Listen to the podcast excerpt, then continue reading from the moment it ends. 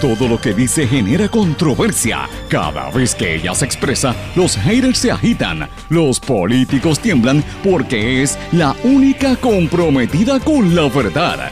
Periodista, bloguera, relacionista licenciada, analista de la noticia, escritora y le dicen la provocadora en las redes sociales. Y ahora comienza en blanco y negro con Sandra Rodríguez Coto. Galenos exigen renuncia del presidente del Colegio de Médicos Cirujanos de Puerto Rico, el doctor Víctor Ramos, y siguen adelante con pleito para descolegiarse. Bienvenidos a su programa en blanco y negro con Sandra para hoy jueves 2 de septiembre de 2021. Les saluda Sandra Rodríguez Coto. En seguimiento a lo que hemos estado cubriendo en estos días, hoy un grupo de médicos que incluye infectólogos, neurólogos, radiólogos nucleares y médicos de familia, entre muchos otros, piden la renuncia del presidente del Colegio de Médicos Cirujanos de Puerto Rico, el doctor Víctor Ramos, por las serias imputaciones en el manejo de los fondos COVID en esa institución.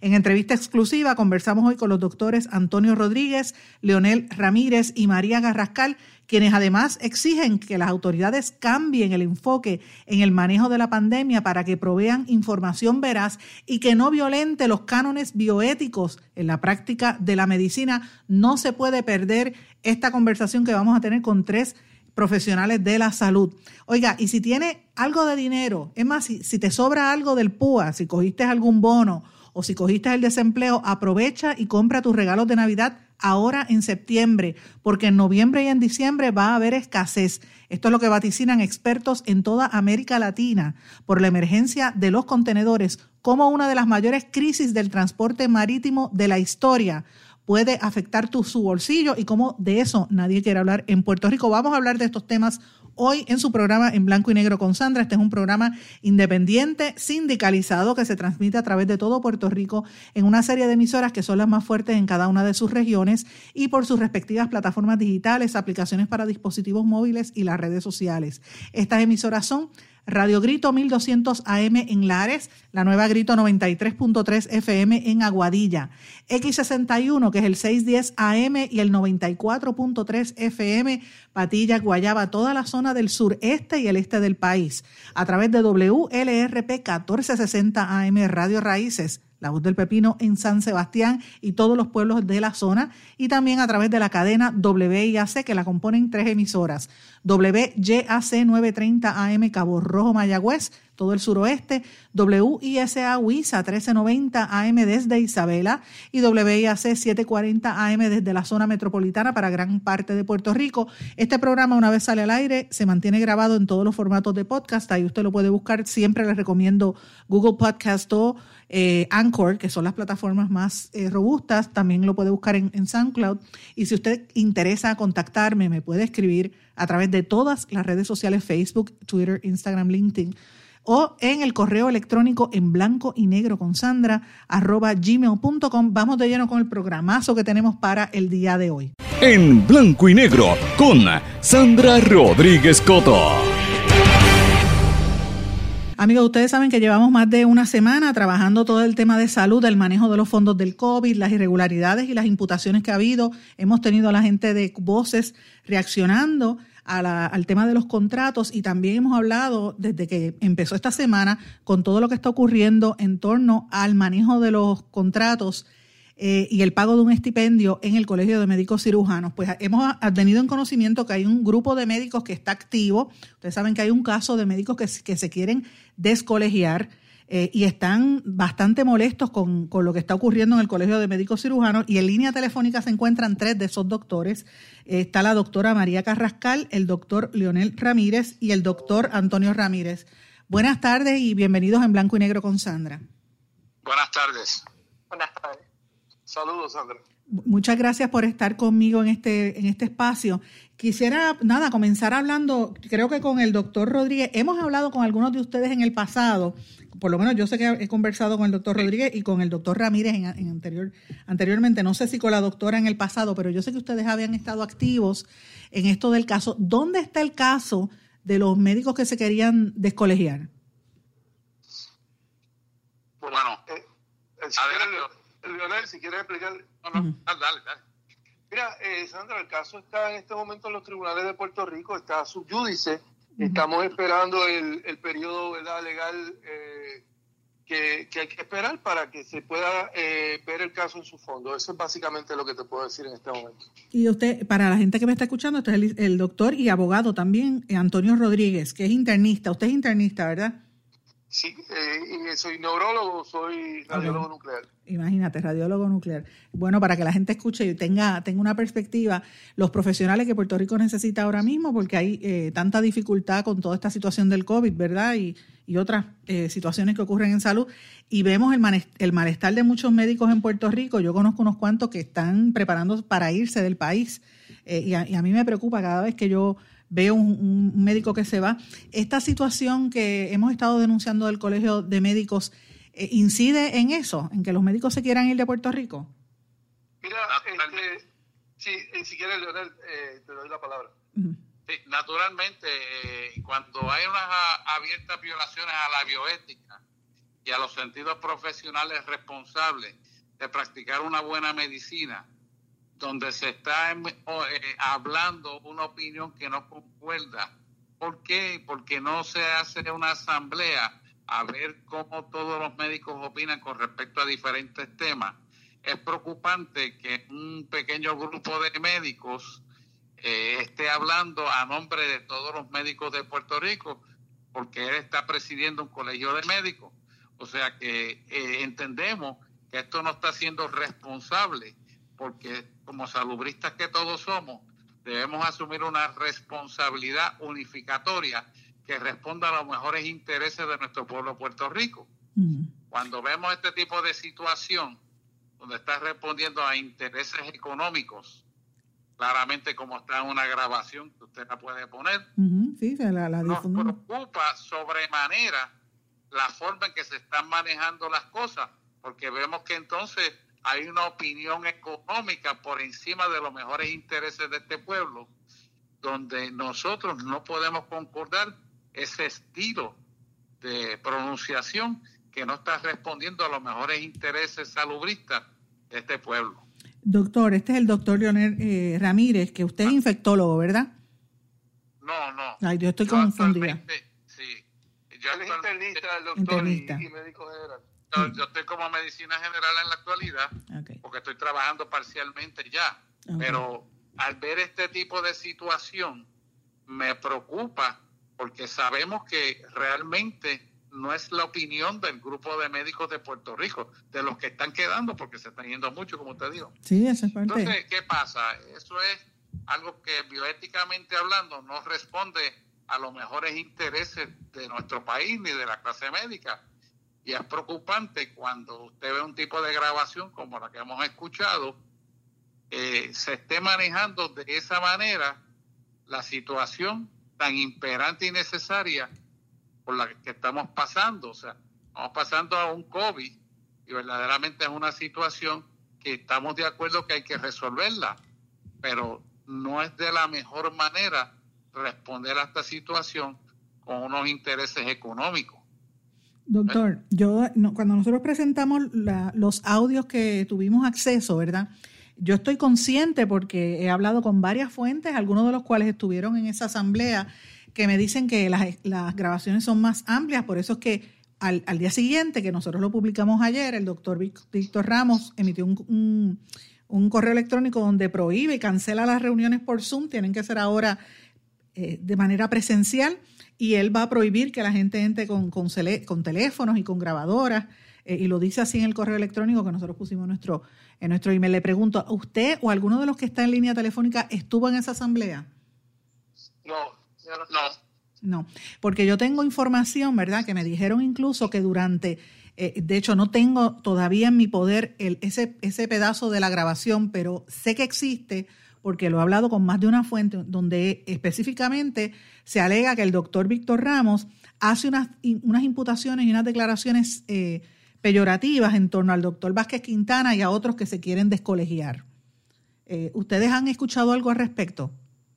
hemos oído, yo por lo menos he oído lo mismo que tú, no, no me consta de propio conocimiento, lo he oído de referencia, Pero no es la primera vez que esto ocurre, este, no es la primera vez tampoco que gente que pertenece obviamente a la Junta, también aunque están ahí, están descontentos y realmente no están de acuerdo con las cosas como están surgiendo dentro del Colegio de Médicos Cirujanos de Puerto Rico.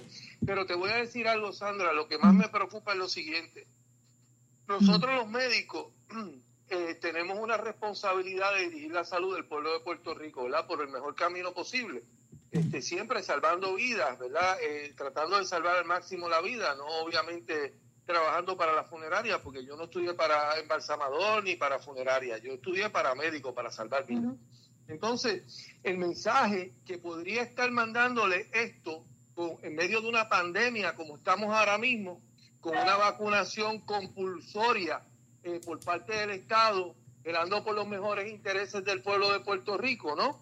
Eh, y, y descubrirse que esa insistencia de vacunar la gente, lejos de ser por beneficio de la gente, es por beneficio y lucro personal, pues lo que tiende el pueblo de Puerto Rico cuando, o por lo menos el mensaje que recibe cuando se ve o se destapan cosas así, es el siguiente, pues mira, me están obligando a vacunar porque realmente hay un interés económico apremiante detrás de todo esto y no mi salud.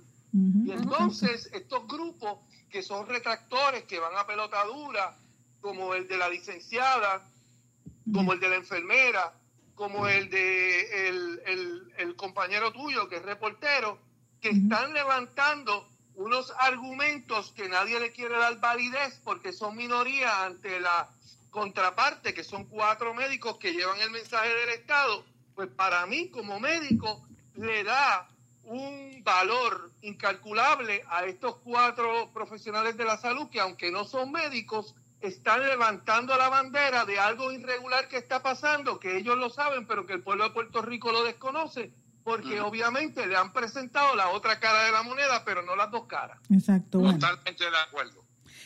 Y hay, un, hay un asunto cuando usted trae esto, ¿verdad? Y, usted, eh, para los amigos que están escuchando y no lo hayan visto, se refiere a un vídeo que pasó en un programa de televisión que maneja un cabildero expolítico, este Ferdinand, Pérez, que...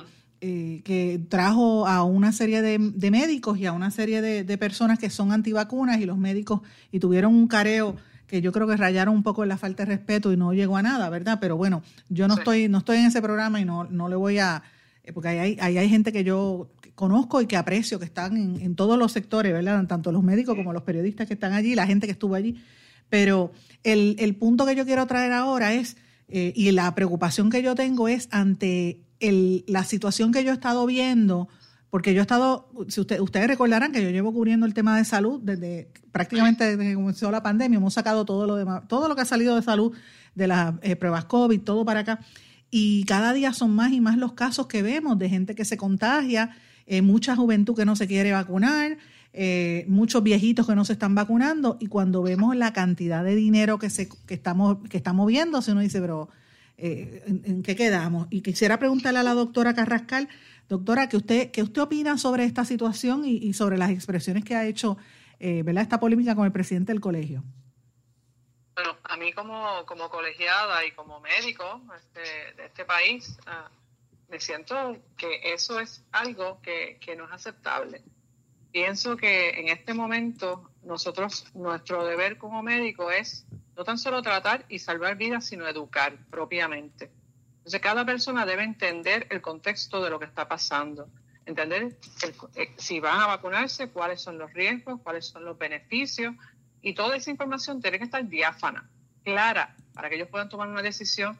Yo recibo todos los días tantos y tantos pacientes tan confundidos, tan nerviosos, porque por sus, por sus hijos, por ellos mismos, yo traté de explicarlo en la ponencia, lo importante que es documentar que la población está propia para vacunarse de esta manera. En la ponencia de que, hay doctora. pacientes que tienen problemas serios de alergias, de detoxificación, y es mucho más común de lo que se está eh, poniendo en, los artículos. mencionan 20-25%, mis pacientes prácticamente todos salen positivos a las pruebas de, de pobres detoxificadores. Y eso es algo que debe hacerse un cernimiento propiamente. Doctora, pero, pero, para, pero para aclarar un poquito, porque no estoy, ¿a qué ponencia usted se refiere? Y, explique un poco sobre, sobre ese tema.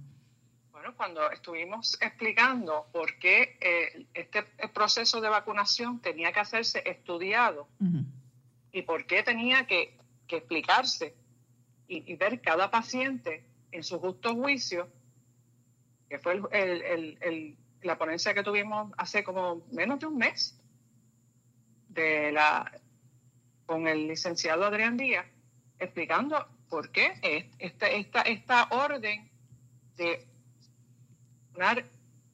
así es, eh, obligatoriamente había que hacerla orientando a cada uno y estudiando a cada uno de los pacientes específicamente a la población pediátrica. ¿Por qué? Porque la, población pediátrica eh, eh, ha, sido la más benigna, la forma más benigna, si han habido casos, como en todos momentos, si hay pacientes que tienen unas comorbilidades, esos pacientes van a estar, hay que protegerlos de una forma diferente, pero en el contexto total, la población pediátrica ha sido una, una población que ha podido manejar todo esto bastante bien, súper bien, yo diría. Pues eso tenemos que, avalarlo, tenemos que validarlo. Y tenemos que ver el riesgo versus el beneficio. ¿Qué poblaciones nosotros tenemos que estratificar para proteger? Y esas son las cosas que tenemos que empezar a discutir, porque no todo el mundo funciona igual. Esto no es una medicina one size fits all. Tenemos que individualizar, tenemos que estudiar, tenemos que preguntar. No pueden ser cinco minutos, no pueden ser 15 minutos. Hay veces que una consulta a mí me puede durar dos horas, porque tengo un paciente sumamente complicado. Y eso tenemos que empezar a pensarlo y repensarlo. Esto es una opción, pero hay otras múltiples opciones que son mucho más económicas, mucho más eficientes y funcionan súper bien si las trabajamos desde el principio. Pero tenemos que orientar a nuestra población no podemos pretender que un paciente solamente con X número de vacunas y está comiendo comida chatarra, comida genéticamente modificada, no tiene una deficiencia de vitamina D severa, no podemos esperar que el paciente vaya a funcionar, ninguna vacuna le va a funcionar hasta que no trabajemos la base de ese paciente. Entonces, nosotros como médicos tenemos que empezar a ver otros ángulos y tenemos que abrirnos, no tan solo a lo que dice la corriente, tenemos que ver a nuestro paciente al frente y escuchar a esos padres. Porque ellos lo dicen a gritos. Pero qué bueno que usted trae este tema y le, he dejado hablar porque eh, yo, yo he notado, y este es un tema que yo consistentemente le he hecho esta pregunta, incluso se le hice al secretario en un momento, a los dos últimos secretarios, a, Lorenzo González y, al actual Amellado. Yo digo, e, es que, eh, ¿verdad? Yo conozco que el ritmo de los medios uno tiene que hablar rápido y tiene dos minutos para hacer una explicación, pero el tema de la pandemia se ha cubierto de una manera extremadamente rápida, accidentada, no hay tiempo para, para contestar preguntas. Entonces, tenemos elementos como esta situación del Colegio de Médicos, donde uno esperaría que, es el gremio de los profesionales, que salga, porque como ya, la, ya que el recinto de ciencias médicas no hablan, ¿verdad? Ahí hubo un task force que también está escondido.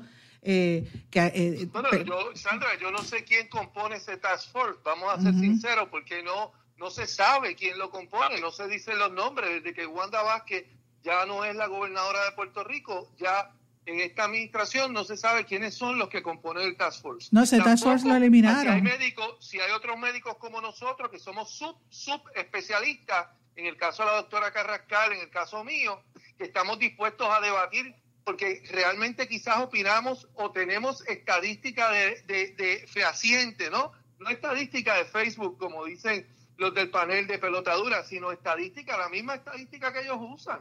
que, que realmente cuando yo oí el programa de pelotadura, yo me, yo me horroricé porque yo conozco esos médicos que están allí y yo jamás pensé que se prestarían para estar diciendo lo que dijeron en el programa de pelotadura, porque esas estadísticas que, que ellos presentaron allí contra el otro grupo que no era médico estaban totalmente erradas. O sea, este, no pudieron defender su punto. Para mí, ese debate lo ganaron los que no fueron los médicos, los muchachos retractores, los que dicen los objetores de conciencia o los, o los negacionistas, el nombre que le quieras poner, porque ellos fueron documentados con estadísticas correctas y no de Facebook, con esta, las mismas estadísticas que usamos los médicos. Eh, y pregunta, ¿el, el, Colegio de Médicos ha abierto un espacio para este tipo de conversación que estamos teniendo? No, ellos no han querido, no han querido. ¿Y por qué? no, no, no, pero, pero, pero, pero doctor, nadie quiere debatir, doctor, este, Sandra, porque ¿sabe lo que sucede? Pero perdón un momento. Yo le voy a pedir que por favor no mencione más ese programa porque no, ni siquiera está en las emisoras con las que yo estoy al aire. Además que yo no yo no no, no respaldo, ¿verdad? Yo respeto a todo el mundo, pero no puedo apoyar a cabilderos que estén en los medios de comunicación usurpando el espacio a periodistas. Así que yo yo prefiero, yo respeto su trabajo, me cae muy bien en lo personal, pero es un cabildero y yo no puedo presentar una, una, persona que, que, que trabaja, este, ¿verdad? Promoviendo aspectos políticos no puede estar haciendo opinión pública. Esa es mi opinión y yo hasta libros he escrito de eso, pero bueno. Que le voy a pedir... Yo quería aportar que eh, es bueno que nuestro público y nuestro pueblo reconozca que siempre que se le va a instalar o a inyectar o dar un medicamento, ya sea antibiótico, por ejemplo, se le da una enseñanza de los efectos secundarios de ese medicamento al paciente para que sepa los riesgos y beneficios que tiene, vamos a decir, un uso de un medicamento como un antibiótico. Y el médico le tiene que explicar al paciente necesariamente al riesgo que se está exponiendo versus el beneficio del uso de un antibiótico, por darte un ejemplo. Y ni siquiera se ha tomado en consideración la explicación a los pacientes que se van a vacunar. Eh, yo no estoy hablando que yo estoy en contra o a favor de la vacuna, es el hecho contextual de un acto responsable científico que cada médico tiene que tener para el paciente que tiene de frente. O sea, no porque diga el gobernador esta vacuna es perfecta, no tiene efectos secundarios, que sabemos que es una mentira, ¿verdad? Sí, pues, el paciente confiadamente a ponerse una vacuna sin saber los efectos secundarios y después llega a mi oficina que si no aguanta las rodillas, que si no se puede sostener parado, que le duelen todos los huesos, que tienen problemas de corazón, como miocarditis que hemos visto en los jóvenes, y nadie sabe explicarle por qué. ¿Por qué? Porque ese paciente no se le dio el conocimiento de que eso pudiera ser una cosa que una enfermedad que pudiera desarrollarse con un efecto secundario y lo sorprende a los 18 años una miocarditis. Interesante lo que usted dice, doctor Ramírez. Y yo, pero, pero yo le pregunto. está verdaderamente el interés y la responsabilidad médica hacia un servicio mejor de, en beneficio al pueblo? Y yo no le estoy diciendo que no se vacune, igualmente no le estoy diciendo vacúnate. O sea, yo no estoy hablando de esto, yo estoy hablando de que como nosotros como médicos y el Colegio de Médicos de Cirujanos de Puerto Rico tiene que asumir una postura de responsabilidad ilustrativa y educativa ¿Y usted, a cada paciente. Doctor, doctor Ramírez, usted... que las motivaciones aquí, lamentablemente, no responden a los mejores intereses de la salubridad del pueblo. Ok. Eh, y la pregunta sería, ¿qué, ¿qué, van a hacer ustedes? Porque ya ustedes tienen un caso que está ahí en proceso. Me, eh, ajá. Sandra, mira, aparte del caso que está subyúdice, yo creo que aquí aplica, pero a la inversa, lo que hemos oído por muchos años que dice, la mera duda ofende, pero los que estamos ofendidos somos los médicos como nosotros, que sí estamos pendientes a la salud del pueblo de Puerto Rico y queremos lo mejor para el pueblo de Puerto Rico. Yo creo que si el doctor Víctor Ramos tuviera eh, en su agenda tener una pizca de dignidad, si lo vamos a poner desde esta perspectiva, presentaría, como le dijo Eliezer Molina, su carta de renuncia y pondría su posición eh, en este momento a la discreción de la Junta del de Gobierno del Colegio de Médicos Cirujanos de Puerto Rico, porque realmente ante la mera imputación, yo no estoy diciendo que sea cierto o no sea cierto, mira lo que te estoy diciendo, ante la mera imputación de una conducta antiética en este aspecto, yo creo que lo más sano sería que él pusiera su posición eh, por, su, por, por, la, por, la, por la pureza del proceso nada más, a discreción de la Junta de Gobierno del Colegio de Médicos de Puerto Rico. O sea, que renuncie. Que renuncie. Okay.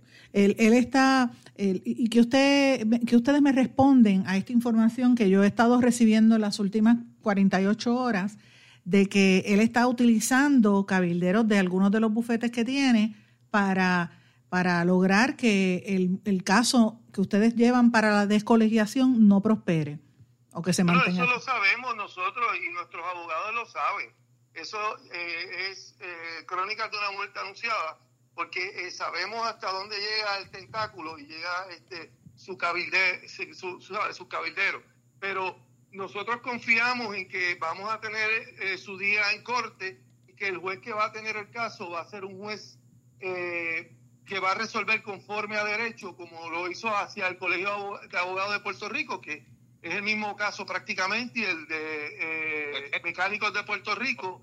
Así que yo no tengo lugar a dudas eh, ¿por qué pensar que no se va a resolver conforme a derecho igual que en los demás casos anteriores? Para la gente que no sepa es que, que los permite que ustedes se desafilien del colegio. Sandra, lo que queremos es que no sea compulsoria. De tal manera que haya una justa evaluación de cada médico para una decisión sabia eh, donde ellos puedan discernir lo que está sucediendo, si están de acuerdo o no, y yo estoy seguro que no están de acuerdo, ¿Por qué? Porque nadie puede estar de acuerdo ante cosas que violan la ética moral y la bioética profesional como médico.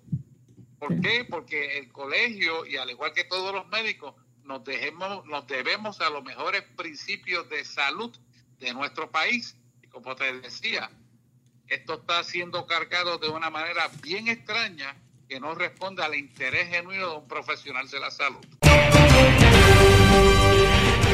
Y ya regresamos con el programa de la verdad en blanco y negro con Sandra Rodríguez Coto.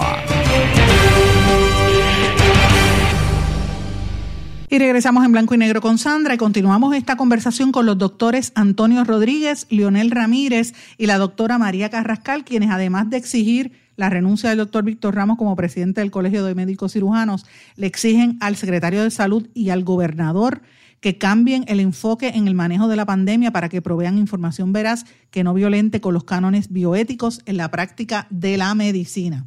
Pues yo voy a aprovechar ese tema ahora y quiero cambiar un poco el tema, aunque se relaciona, ¿verdad?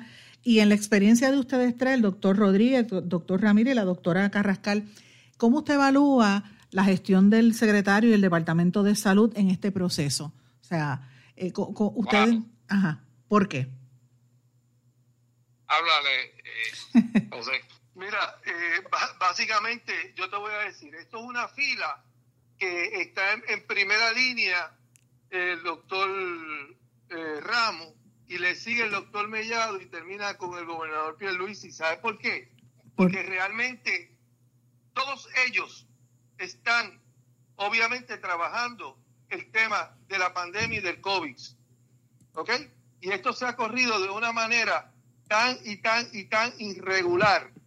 Los médicos que sabemos medicina de verdad y sabemos lo que está pasando, pues, obviamente no podemos decirte otra cosa que no es lo que te estamos diciendo. O sea, realmente esto es una fila que hoy está en ella, en primer lugar, el doctor Víctor Ramos, pero mañana quizás el doctor Carlos Mellado está en la línea y mañana y pasado mañana quizás le toca al gobernador, porque sabes qué, la última responsabilidad del país la tiene el gobernador de Puerto Rico. ¿Y ustedes creen a base de su experiencia, lo que ustedes están viendo en, en la calle, por decirlo así, al, ver a los pacientes, ¿ustedes creen que esto va a terminar pronto o esto, o esto va a tener unas implicaciones a largo plazo? O sea, esta pandemia. ¿Tú, te refieres aquí al COVID? Al COVID, porque es que, ajá, ¿cómo ustedes ven esto? el COVID termina cuando el pueblo despierte. ¿A qué usted se refiere? Bueno, el pueblo tiene que despertar ante todas estas cosas que están sucediendo, que tú las has reportado ya, este, que no coinciden, estadísticas que da el Departamento de Salud que no cuadran, que le reducen tres epidemiólogos, que realmente se presentan en un debate con estadísticas que realmente yo no sé de dónde las sacaron porque no cuadran con la realidad.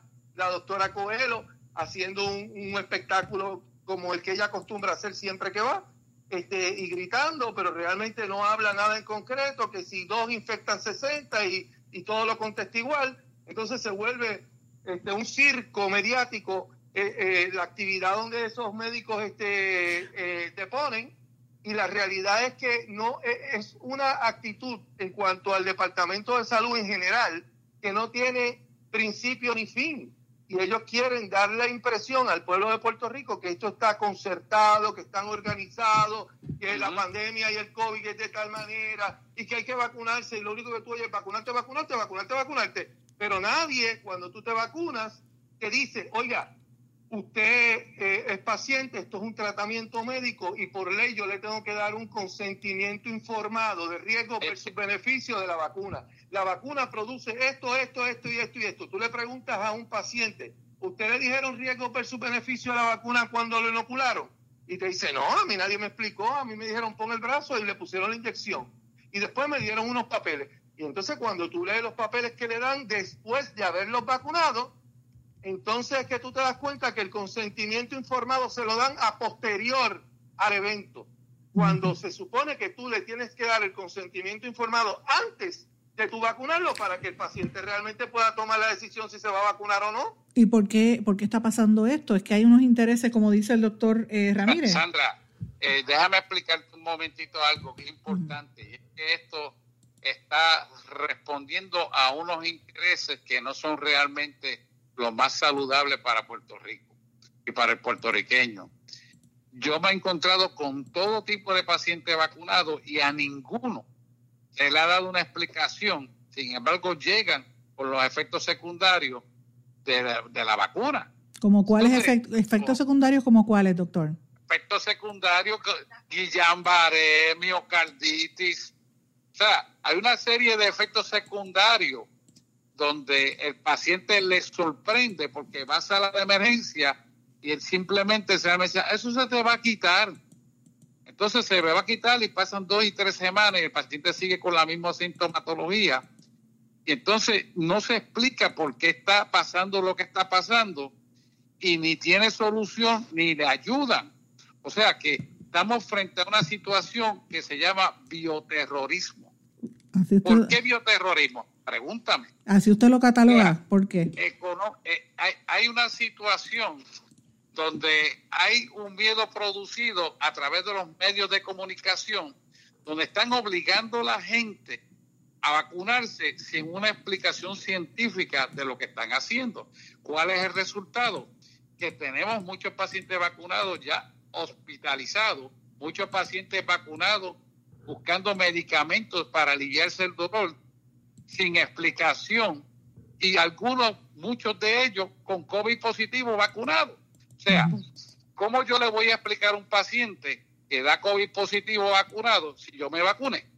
Exacto. Entonces, tenemos que buscar los efectos secundarios para tratarle de explicar a ese joven cuya madre está llorando porque está viendo que su hijo se vacunó porque tiene que ir a la universidad obligatoriamente y entonces tiene unos efectos secundarios que le imposibilitan funcionar normalmente.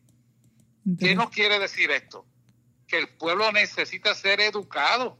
Porque mire, Sandra, yo digo, se quiere vacunar, vamos a darle la educación correcta y que se vacune sabiendo. Cuando esa persona se vacuna sabiendo lo que está haciendo, no hay un reclamo porque sabe que era parte de algo que le podía suceder porque no le va a sí, estaba, estaba, informado, ya sabía lo que le podía pasar. Porque tiene alguna información. Entonces, la educación ha sido cero.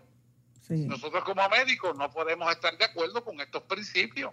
Y mira, Sandra, perdona que interrumpa al doctor, yo te quiero decir algo. Dígame. Este, la farmacéutica, tú sabes que tiene una exención de de responsabilidad que le dio el Congreso por cualquier efecto secundario de la vacuna, que produzca la vacuna a corto o largo plazo. Eso lo sabemos. Pero yo te voy a decir algo, Sandra. Yo he sido perito médico en los tribunales de Puerto Rico por más de 20 años. Y eh, no es la primera vez que yo he sido perito médico en casos de consentimiento informado. Y yo quiero que tú sepas que el administrar una vacuna, el que la administra tiene que cumplir con la ley, tiene que cumplir con el consentimiento informado. Porque entonces si tú tienes un vicio en el consentimiento informado, eso es causa de demanda y causa de impericia médica. Quiere decir que si un médico vacuna a un paciente para la vacuna que sea, no estoy hablando de COVID nada más, estoy hablando de la vacuna que sea, y no le lee la cartilla, no le lee los riesgos versus beneficios, no le lee el consentimiento informado, por eso se llama consentir informadamente, porque yo consiento cuando yo me informo. Pero lo que tú no puedes hacer es consentir y después informarte, porque tú no puedes haber consentido porque no te informaron. Es como que lógico, ¿verdad? No, interesante. Esta, esa pregunta, eso que usted acaba de plantear, que ustedes acaban de plantear, son cosas que yo le pregunté al principio de cuando fue designado el, actual secretario de salud, se lo pregunté incluso hasta en un video que hice, una entrevista live eh, a Lorenzo González, así que ha sido muy fuerte. Pero eh, para, para concluir, porque el tiempo nos está traicionando, yo quería brevemente para recapitular, ustedes están eh, reclamando que el presidente del Colegio de Médicos eh, reaccione, que responda o que se o que dimita del puesto, para estar clara. Que dé el frente. Que dé el frente. Que dé una, que tenga una nueva asamblea o que dimita. Que si él tiene una pizca de, vergüenza en base a estas imputaciones y estas alegaciones, ¿verdad? Porque todo el mundo es inocente hasta que se pruebe lo contrario. Y eso es así en el derecho que nos cobija pero la mera duda ofende. O sea que todas estas imputaciones, si él tuviera un poquito de dignidad, yo pondría su posición a discreción de la Junta de Gobierno del Colegio de Médicos y renunciaría. Yo les agradezco a ustedes que me hayan permitido entrevistarlos este ratito, ¿verdad? Para tener una conversación, otro punto de vista muy importante también. Eh, reitero lo que he dicho en todos estos días al doctor Víctor Ramos, con mucho gusto, si quiere venir a este espacio, lo recibimos, pero eh, que conteste también cuando uno hace la petición. Muchísimas gracias a los doctores Antonio Rodríguez, Leonel Ramírez y a la doctora María Carrascal por estar con nosotros aquí en Blanco y Negro con Sandra. Muy buenas tardes. Gracias, por tu invitación. Gracias por estar. Voy a una pausa, regresamos enseguida. No se retiren, el análisis y la controversia continúa en breve, en blanco y negro, con Sandra Rodríguez Coto. ¿Tienes una emergencia de salud en tu familia? En las salas de emergencia de Menonita estamos para atenderte en cualquier momento y de manera segura. Hemos establecido estrictas medidas de protección y seguridad para que tu visita a la sala de emergencia no sea una preocupación. Tu emergencia la atendemos en Menonita. Ven tranquilo a tu centro de salud o sala de emergencia menonita más cercana. Contamos con médicos, especialistas, pediatras, laboratorio, rayos X y más. Tú nos conoces. Confía tu salud en Menonita. Con nosotros estás seguro.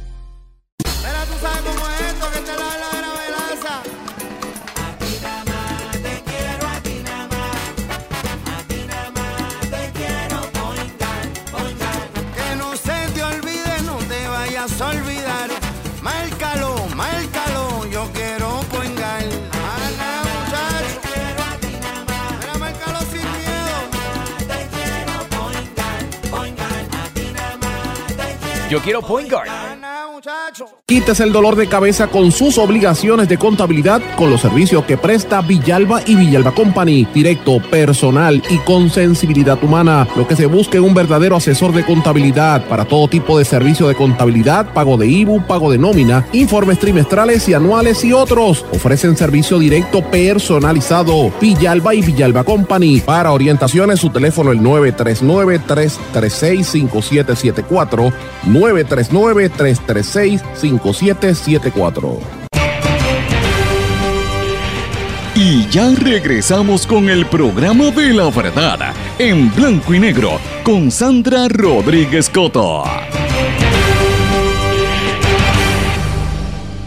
Regresamos a esta parte final de En Blanco y Negro con Sandra. Bueno, mis amigos, quiero compartir con ustedes un tema que llevo varios días eh, analizando, reflexionando y buscando información sobre este dato para presentárselos a ustedes, porque llevo leyendo y viendo noticias en Europa una tendencia bien, bien fuerte que dice que todos los precios van a aumentar dramáticamente en los próximos meses. Y yo digo, bueno, si eso está pasando en Europa, me imagino que la ola pasará en otras partes del mundo. Empiezo a indagar y me doy cuenta que en América Latina ya están sonando las alarmas de que esto viene, de que viene un alza y en Estados Unidos no dicen nada. Y como aquí todo el mundo está pendiente a lo que pasa en Estados Unidos, no, como que no nos damos cuenta hasta que nos da el golpe en la cara. Eh, y nos pasa en todo, pasó con la pandemia también, ustedes recordarán aquel secretario de salud que decía que no iban a llegar porque no habían vuelos directos de China. Pues mira, es la misma historia. Así que si usted tiene algo de dinero que le sobró del PUA, o si usted tiene algún chavito que cogió de algún bono, aprovechalo, guárdalo y si puedes ahora, cómprate los regalos de Navidad ahora, en septiembre. ¿Por qué? Porque están anticipando los expertos que en noviembre y en diciembre va a haber escasez. Yo no estoy alertando, no estoy diciendo cosas que son mentiras. Yo estoy dejándome llevar por las tendencias que hay en América Latina, que los expertos económicos vaticinan que en todo, en, todo el mundo, pero particularmente en nuestros países, va a haber una emergencia por la cuestión de, un alza dramática por la cuestión de la emergencia en los contenedores. ¿Cómo es que una de las mayores crisis en el transporte marítimo en la historia nos va a afectar al bolsillo? ¿Y por qué esto yo digo que va a ser terrible en Puerto Rico, que nadie lo ha querido tocar? Miren, porque aquí en Puerto Rico nosotros vinimos con, dos problemas recientes. El primero fue el tranque de los transportistas, que en cuestión de menos de cuatro días por, por poco paralizan el país. Eh, llegaron a un acuerdo, ¿verdad?, por las tarifas, pero usted sabe que la Junta Control Fiscal quiere imponerle eh, tarifas a los transportistas individuales. Las empresas dicen que no, que, tienen, que eso es oneroso para ellos. Eh, y los transportistas son los que traen la, ¿verdad? Los, camioneros que cogen la, mercancía que viene de los muelles. Ese es un elemento. Y paralizó Puerto Rico por tres días, fue un corre-corre. Ustedes recuerdan que lo, trajamos, lo trajimos aquí hace unas cuantas semanas. Luego de eso, trascendió públicamente el problema que hay en los muelles con las empresas, ¿verdad? Y, la, la negociación que hay en el, entre el sindicato y la empresa y Luis Ayala Colón y todo el problema que ha habido, que lograron una tregua para que no, para que no detuvieran más la distribución, porque llegó un momento donde había escasez en algunas tiendas, ¿verdad? Todo eso está ocurriendo a nivel de Puerto Rico, donde hay un monopolio y no hay el sector, el sector gubernamental prácticamente no vigila lo que pasa en nuestros muelles. Imagínense lo que está pasando a nivel internacional. Y yo quiero hablar en detalle sobre esto. Es como la emergencia, lo que ellos llaman la emergencia de los contenedores, como esta es una de las mayores crisis de transporte y esto va a afectar el bolsillo la catalogan como una de las crisis mayores en la historia. Ya están diciendo, y esto es un reportaje que lo, he revisado en eh, El Mundo, en Le Monde en, Francia, BBC en Londres hizo un reportaje sobre esto. Eh, también varios países de América Latina, en Argentina escribí, eh, vi algo que se publicó sobre este tema. En España también vi algo sobre este tema e incluso leí sobre el impacto que esto va a tener en la República Dominicana. No he visto nada de esto en Puerto Rico, así que lo estoy trayendo para alertarles a ustedes. Dice, el costo de importar eh, productos desde China al resto del mundo se ha disparado a niveles impensables. Si antes pagabas dos mil dólares por mover un contenedor desde China hasta la costa oeste de los Estados Unidos, ahora tienes que pagar 20 mil. Esto lo explicó eh, Teddy Heinsen, presidente de la Asociación de Navieros de República Dominicana. Es realmente difícil. O sea, oigan esto, y recuerden que en China, la gente todo está trayendo de China. China es el principal productor, eh, ¿verdad?, de, bienes. Eh, y aquí mucha gente, le, casi todo lo compran de China, muchas cosas vienen de China. Y, al que no le gusta eh, ¿verdad? comprarlo de manera indirecta, compran por internet, por Wish. Wish viene de China, señores. Pues mire, si usted, para que usted internalice, ni siquiera por Wish, porque no hay quien le traiga esa carga a, sus países. Dice que detrás de este, el, este aumento espectacular en los fletes marítimos está la llamada crisis de los contenedores, es decir, una insólita escasez de espacio disponible para transportar los productos desde Asia hasta el occidente.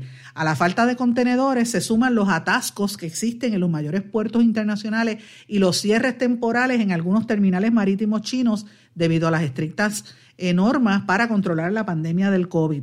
Como si le faltara algo más, cuando una de las partes se queda aguantada, las demás empiezan a, a colapsar. Y eso es lo que está pasando a nivel eh, de la economía internacional, que ha empezado poco a poco a recuperarse después de lo que pasó con el COVID, pero donde ha habido un problema es en los transportes navieros.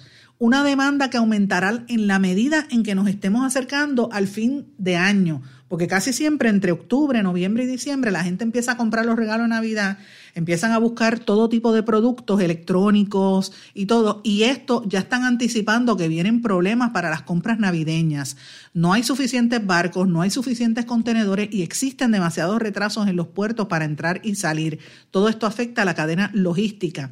Eh, la mayor parte de los importadores están haciendo sus compras para Navidad ahora, desde agosto y septiembre. Pero la situación es desafiante. Es muy probable que exista una escasez de productos que no van a llegar a tiempo. Esto lo dijo el director ejecutivo de la Asociación de Empresas de Juguetes de Argentina. Miren que le estoy hablando de, de República Dominicana, de Argentina, de Estados Unidos, ¿verdad? En BBC Mundo dice que es tremendo lo que está pasando, no son solamente los juguetes, sino que son todos los productos que se consumen en general y lo que se anticipa para eh, el mes de diciembre, para las navidades. Eh, para que tengan una idea, el precio por contenedor desde China a Argentina ha subido el doble y creen que va a subir por lo menos cuatro veces de aquí a diciembre. Imagínense el costo. Expertos en transporte marítimo dicen que la pandemia ha provocado una de las mayores crisis en la historia desde que comenzaron a usarse contenedores en la Segunda Guerra Mundial para acá y todo este sistema de infraestructura portuaria, portuaria se ha visto abrumado según Transport Intelligence. Eh, los consumidores lo sienten cuando ven retrasos en la entrega de productos, escasez, aumento de precio. Cuando usted va a la tienda y ve las góndolas vacías, ahí es que usted lo está sintiendo. Así que eh, el Steve Lamar, director ejecutivo de la Asociación de Ropa y Calzado de los Estados Unidos, está recomendándole a los consumidores norteamericanos y por ende puertorriqueños, ciudadanos americanos, mire, compre sus regalos de Navidad ahora, porque esta crisis marítima lo va a afectar. La pandemia ha provocado todo tipo de desajustes en la cadena de suministros que van desde la escasez de materias primas o mano de obra hasta la falta de espacio en los buques de carga y en los terminales marítimos. Gran parte de la situación es una resaca del año pasado, cuando las empresas disminuyeron sus compras.